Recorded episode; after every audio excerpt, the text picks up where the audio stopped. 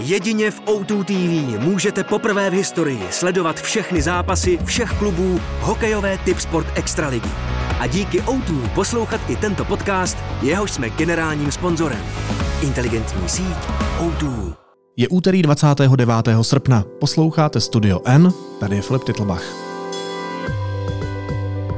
Dnes o tom, jak vypouštění vody z Fukushimy probudilo protijaponské nálady.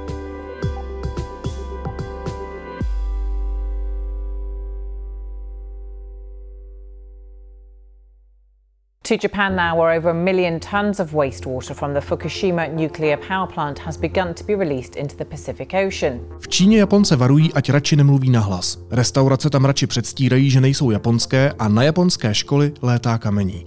V Jižní Koreji lidé pořádají protesty v ulicích i parlamentu. The move has sparked protests and criticism by Japan's neighbours, with Hong Kong's leader John Lee instructing his government to restrict some Japanese seafood imports in response. Proč vypouštění vody z Fukushimy probudily silné protijaponské nálady? Budu se ptát Magdaleny Slezákové ze zahraniční redakce Deníku N. Majdo, vítej, ahoj. Ahoj Filipe, děkuji za pozvání. Japan maintains that the process is safe, saying it will have removed most radioactive elements from the water before it is released. Pojďme si pro začátek vyložit na stůl fakta. Japonsko už několikátý den vypouští na dno moře dekontaminovanou vodu z havarované jaderné elektrárny Fukushima 1. Proč to dělá? Dělá to proto, že ta voda se mu tam naschromáždila. Eh, jenom připomenu velice stručně, co se stalo. Bylo to 11. března 2011. Eh, na Japonsko, zejména na jeho východní pobřeží, udeřilo eh, mimořádně silné zemětřesení, které následovala mimořádně vysoká vlna tsunami, která vlastně vyřadila, nebo tady ta kombinace těchto dvou faktorů vyřadili z provozu tu jadernou elektrárnu a vlastně vznikla kvůli tomu radioaktivní havárie. A protože ta elektrárna přestala fungovat, začala se zahřívat, tím pádem vlastně kontaminovala radioaktivitou okolí a voda byla jediný způsob, jak ji schladit, tak aby nevybuchla, aby to nebylo ještě horší. A ta elektrárna se musela chladit kontinuálně, vlastně eh, doteď, jako se tam ta voda používá mm. a ta voda, jakmile přišla do kontaktu eh, s tím radioaktivním materiálem, tak se sama stala vlastně nebezpečně radioaktivní, to je důležité říct, protože eh, radioaktivní nutně neznamená jako nebezpečné, nebezpečné životu ano. nebo zdraví. A, a hromadila se postupně. A nejdřív se hromadila vlastně v eh, areálu té elektrárny a potom se jí podařilo přečerpat a nakonec vlastně skončila v takových speciálních nádržích, kde se začala čistit a vlastně zbavovat takovou, takovým odborným procesem těch radioaktivních eh, látek nebezpečných. Nicméně eh, neustále jí přibývalo, těch nádrží naopak ubývalo a zkrátka jako není to řešení, které by se dalo používat do nekonečna. Hmm, Buď hmm. by se Japonsko nebo část zastavila těmi nádržemi, anebo prostě se s tou vodou musí udělat něco jiného. Ještě taky důležité je říct, že vlastně v té oblasti, eh, která byla kontaminovaná před těmi 12 eh, lety, tak pořád jsou jako místa, která nejsou obyvatelná. To znamená, že už takhle vlastně, a eh, stojí to strašně moc peněz, pořád ještě ta, ta země vlastně půda není dočištěna, jsou místa, kam se nemohli vrátit lidé. To na takže, lokty, tohle. Ano, přesně, přesně hmm. tak. Takže vlastně ta voda, tohle to je takové řešení, myslím si, jako žádné řešení není ideální a tohle to je řešení, které je takové jako nejlepší ze všech těch, které ano. se nabízejí. To byla tenkrát obrovská událost, pamatuješ si to ještě živě? Uh, myslíš tu Fukushimu? Ano, ano. No samozřejmě, já jsem tehdy dělala vlastně jako LFK v Českém rozhlase, takže na spravodajské stanici tenkrát to bylo ještě Rádio Česko Aha. a takže to jako se nedá zapomenout a vlastně pro mě to bylo úplně abstraktní vidět vlastně ty, ty záběry, nevím, jako není asi zbytečný zabíhat do, hmm. do minulosti, ale bylo to šílený a vlastně šílený uh, je to pro spoustu Japonců dodnes, ještě vlastně s tím traumatem že jo, ze druhé světové ano. války um, Hiroshima, Nagasaki a to je právě také jeden z kořenů toho, co se okolo té vody děje, vlastně tak a taková až jako hysterie, bych řekla. K tomu se ještě dostaneme, jakým způsobem je to rámováno a jak na to různé národy vlastně reagují. Ale ty si říkala, že ta voda byla kontaminovaná a že byla nebezpečná životu. Dneska už nebezpečná není? No, tady vlastně já si vezmu na pomoc uh, jadernou inženýrku, se kterou jsem mluvila obsáhle minulý týden, protože ano. já jako uh, to Bůh ví, co byste se tady ode mě dozvěděli, kdybych mluvila sama z patra. Ale uh, je to vlastně voda, která stále nějakou radioaktivitu obsahuje, nicméně byla tím speciální speciálním procesem pročištěna, zbavena většiny těch radioaktivních izotopů a tak. Existuje tam jeden, ale který ten čistící proces vyčistit jakoby neumí nebo mm-hmm. odstranit.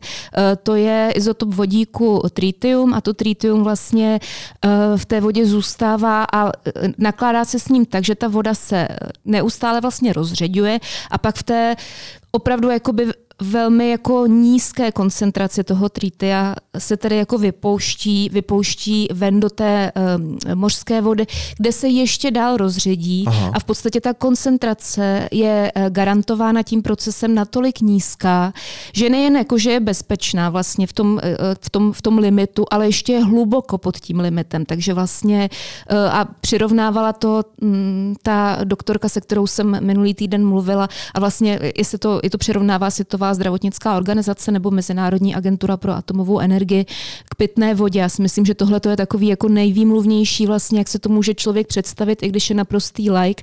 Zkrátka ty parametry ukazují, že uh, ta vlastně v úvozovkách kontaminovaná voda je méně radioaktivní než voda, která je běžně pitná, kterou pijeme. Ano. Podle standardů eh, VHO. A potvrzují to tedy nejenom japonské úřady, ale i nezávislí mezinárodní Přesně experti. tak. A navíc vlastně od té doby to se začalo dít ve čtvrtek, 24. kdy se ta voda začala vypouštět. Hmm. Dělají se pravidelná kontrolní měření, nedělají ho pouze Japonci, eh, dělají ho třeba právě i jeho Korejci a ta eh, zatím ukazuje to, co se vlastně předpokládalo a to, co říkali odborníci, a sice, že ta voda je neškodná, nebo že to riziko od ní je opravdu jako, že neexistuje vlastně. The decision to discharge water used to cool damaged reactors was approved by the United Nations nuclear watchdog last month. No a v Číně se přesto zvedl docela velký odpor a ta voda z Fukushimy, ty se použila mimochodem ve svém textu strašně krásnou metaforu, že ta voda z Fukushimy se stala vodou na mlín proti japonského sentimentu. Mm, to je, myslím, mm. úplně přesné přirovnání. Jak se tohle projevuje? Eh, projevuje se to eh, nedůvěrou, vlastně strachem, to je taková první rovina a ta, ta rovina není nějak odlišná od toho, co se děje, co se děje vlastně i v Jižní Koreji, řekla bych, nebo i v Japonsku, ale to nejsou jenom, tady to jsou takové tři jako eh, země, kde, o kterých se nejvíc mluví, ale obavy jako z té vody mají i další jako regionální sousedi. Je to strach z toho vlastně, jako radioaktivita je obrovský mhm. vlastně, to zase, když jsem mluvila minulý týden s tou doktorkou Freebortovou, ona říkala, že to je vlastně vlastně o to víc, jako že to záření vlastně radioaktivní nevidíme, je neviditelné, ale vlastně vidíme potom ty jeho následky, které ještě jsou třeba, máme v, různě v paměti, co jsme viděli ve filmech. Třeba Černobyl, kde to a taky, taky máme vlastně... tu historickou zkušenost, která vlastně je ohromná, ano, katastrofická, strašná. Je, je, to, je, to, je to tak a uh, byť třeba to, co vlastně se v těch filmech ukazuje, není úplně podle toho, ano. co teda jsem se dočetla, není třeba úplně vždycky realita. Je to prostě ta hrůza z toho, protože vlastně uh, jako jaderná zbraň je ta nejničivější vlastně síla, hmm. kterou zatím hmm. jako by lidstvo vytvořilo. Je to to nejhorší, co si umíme představit. A vlastně to nebezpečí je o to plíživější, že jak je neviditelné, tak vlastně přichází jako postupně. Že jo? E, následky se kolikrát třeba projeví, pokud e, nejste zas tak od záření, až za delší dobu. E, je to prostě takový jako nepřítel a to neznámo vlastně, ta abstraktní jakoby nějaká síla je to strach, to znamená, hmm. ti lidi se bojí, bojí se eh, ne sice třeba oprávněně podle odborníků, ale eh, ten strach je pochopitelný.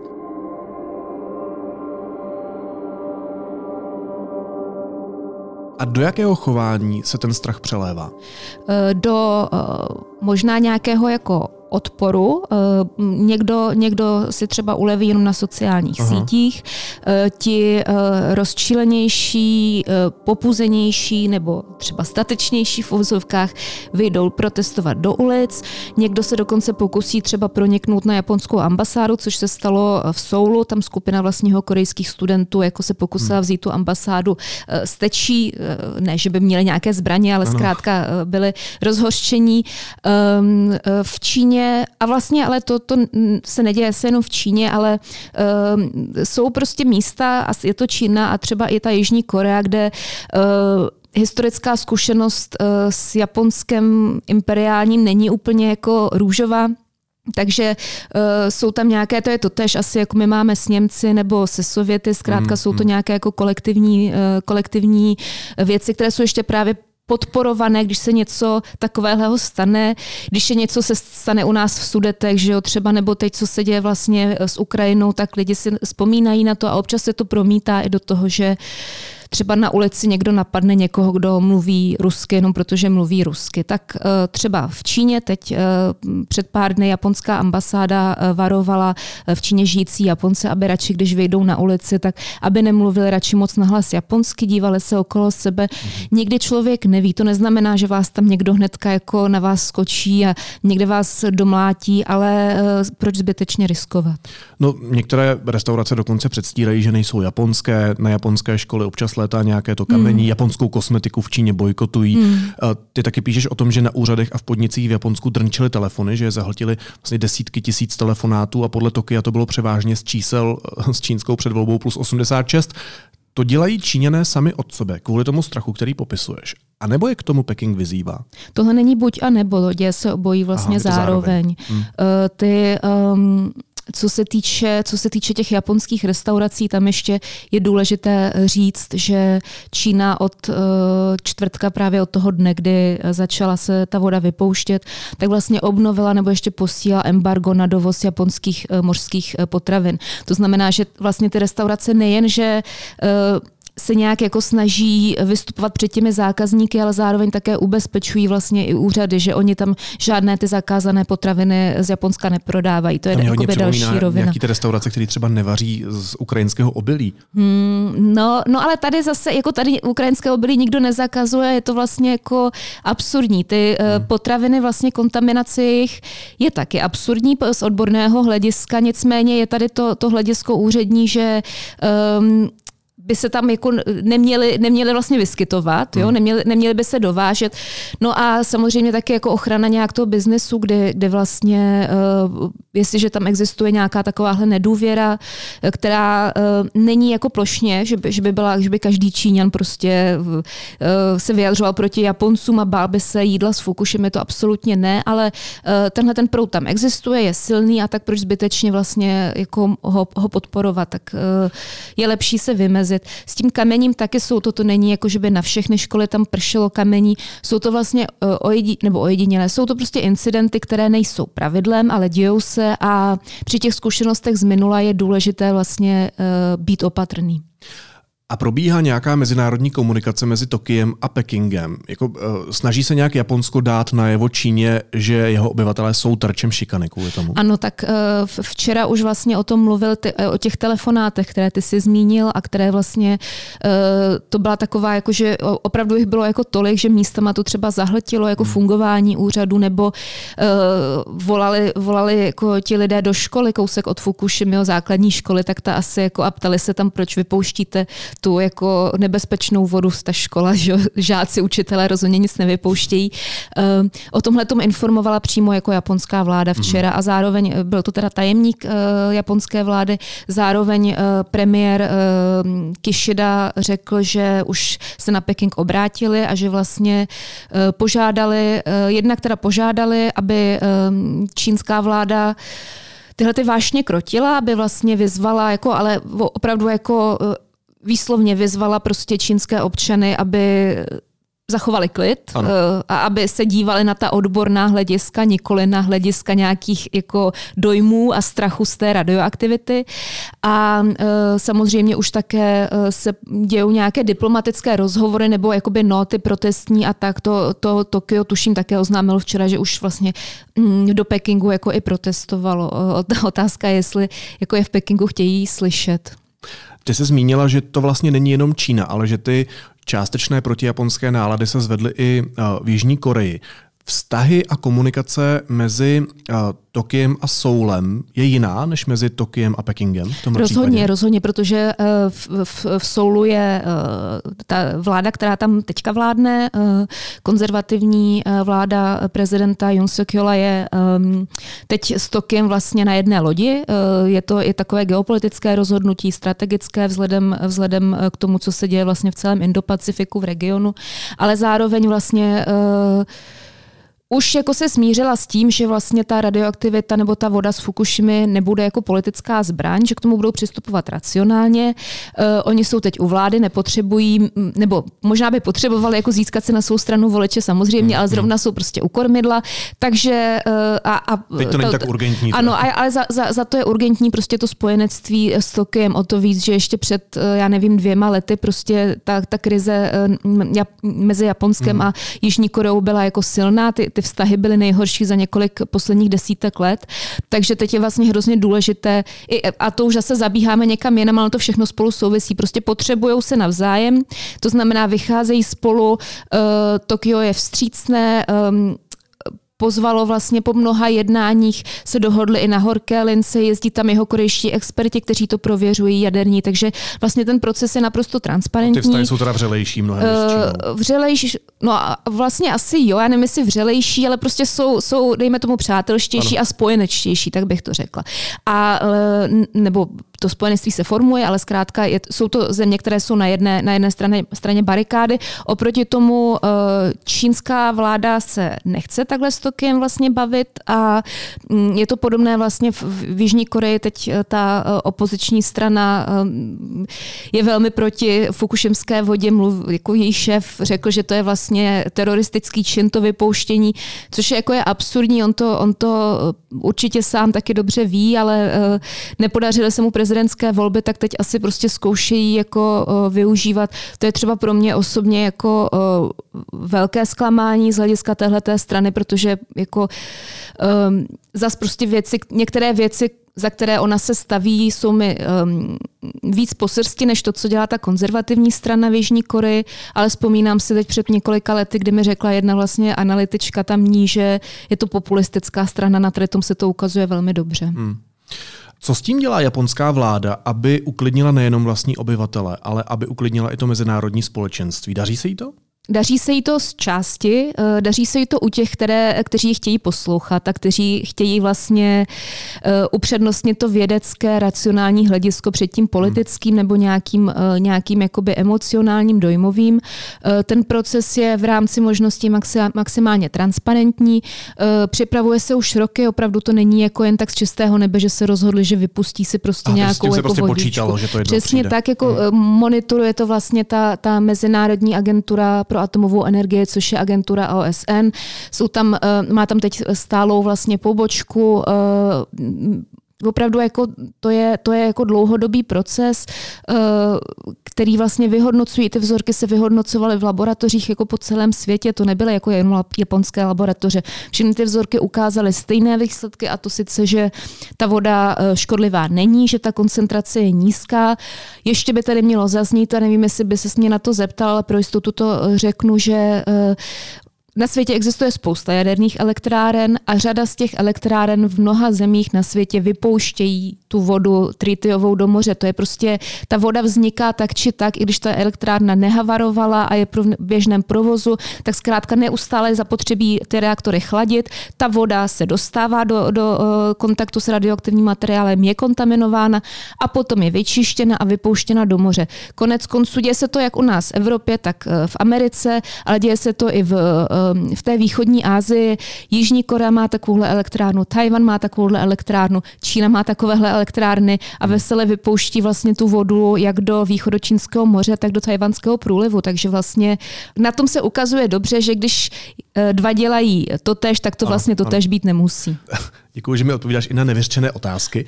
A ještě jednu bych chtěl vyřknout. Chtěl bych se zastavit u toho, kde vlastně jsou v tomhle regionu ty kořeny těch protijaponských uh, nálad, toho sentimentu já rozumím tomu, jak, jak o tom mluvíš, že tahle událost může vyvolávat obavy, ale ono to tou intenzitou, kterou tady popisujeme, vypadá, že to spíš nasedlo právě na nějaké historické křivdy, hmm, hmm. které to znásobují. Japonsko před uh, kapitulací svojí uh, byla to prostě imperiální mocnost, eh, velice brutální. Eh, my bychom asi řekli, nebo ten, ten režim, který tam byl nastolený, byl podle kritérií vlastně politologických jako eh, fašistický velmi uh, rasistický uh, a to, že vlastně někdo má, teď to řeknu teda ošklivě, omlouvám se, ale prostě na jako šikmé oči uh, neznamená, že vlastně dva příslušníci toho národa se šikmýma očima nemůžou být vůči sobě rasističtí.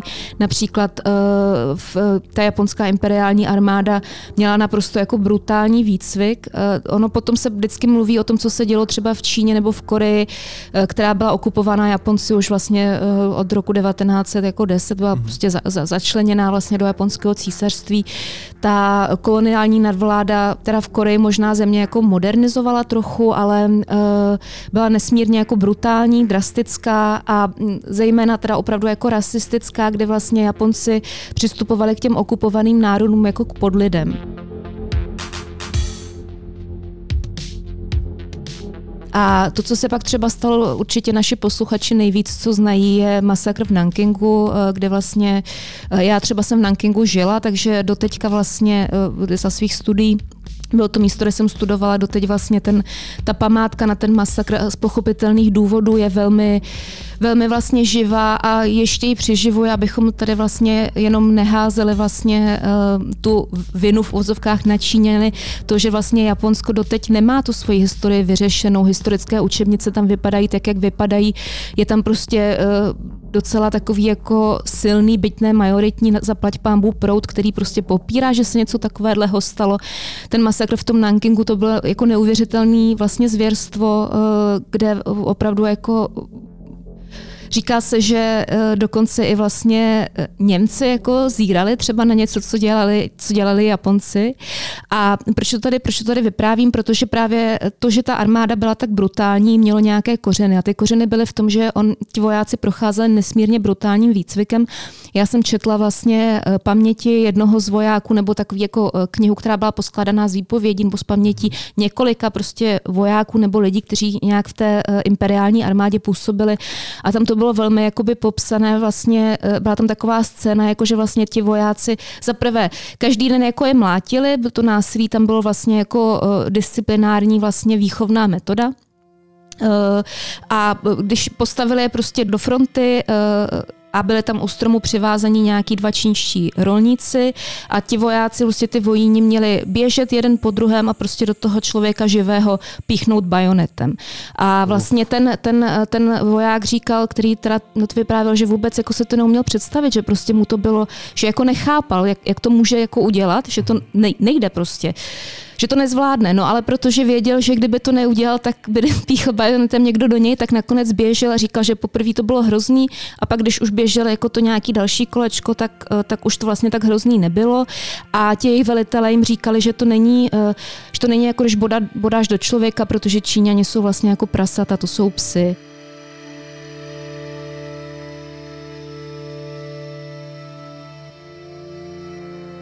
A tady ten sentiment vlastně toho, co, se, co vlastně oni zažili, tak ehm, a tím, jak to vlastně není vyřešené, tak v těch lidech dříme do dneška, stejně jako v nás dříme třeba to trauma eh, z eh, ruské nebo sovětské okupace, a teď nemyslím eh, v 68., ale co se dělo vlastně od konce druhé světové války, nebo z nacistů a um, velice snadno, a to taky vidíme u nás, se tady toho um, nevylečeného traumatu vlastně chopí někdo, kdo ho bude potom usměrňovat ve svůj vlastní prospěch. A to je přesně to, co se děje vlastně v Číně uh, a co se děje nejen teď, ale co se dělo i dřív a v menší míře se to děje v Jižní Koreji, která je samozřejmě demokratická, takže ta situace je tam jiná. No a možná ještě poslední otázka. Nevyplývá z toho logicky, že kvůli těmhle historickým konsekvencím se podobné události, jako je tahle, kterou tady popisujeme, stanou zbraně mezinárodní politiky vlastně po každé?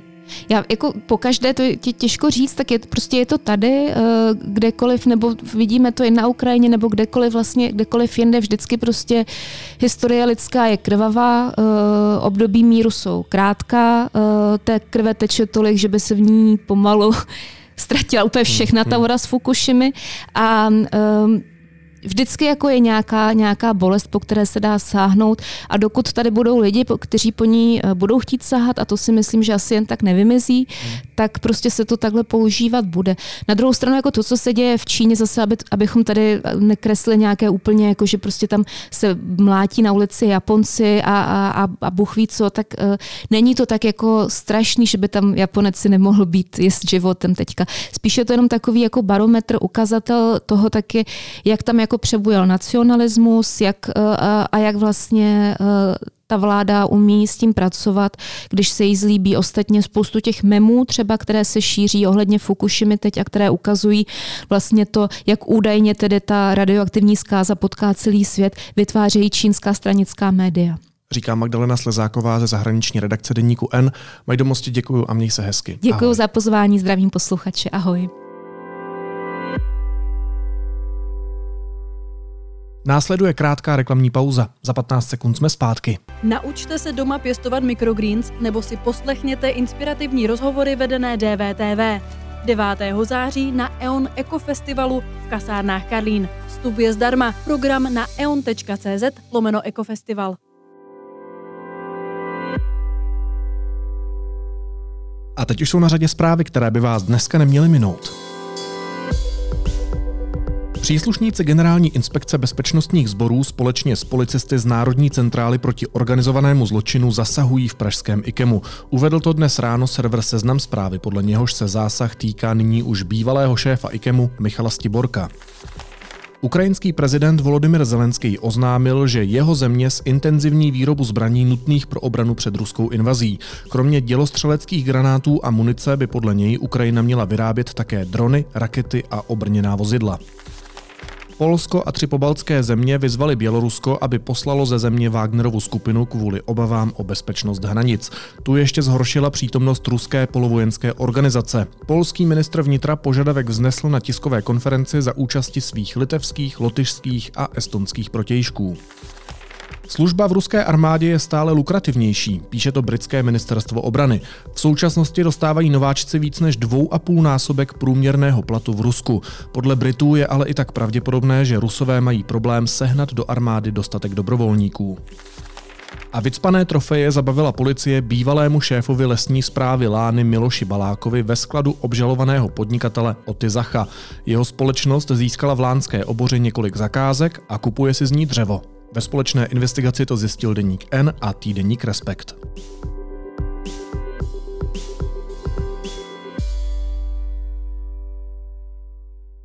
A na závěr ještě jízlivá poznámka. Město Brno minulý týden oznámilo, že kino Skala a divadlo Bolka Polívky už letos neotevřou kvůli vadné střešní konstrukci. Podle statiků hrozí, že by střecha v zimě nevydržela pod vrstvami sněhu. A zrovna na brněnské radnici nikdy nevíte, ve kterém ročním období přijdou sněhové přehánky. Naslyšenou zítra.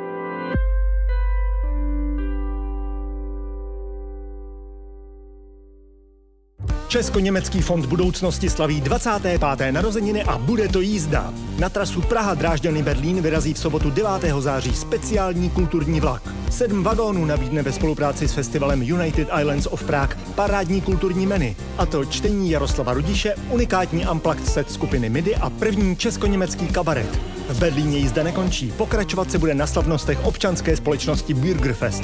Vstup je zdarma. Více na www.dasfest25.cz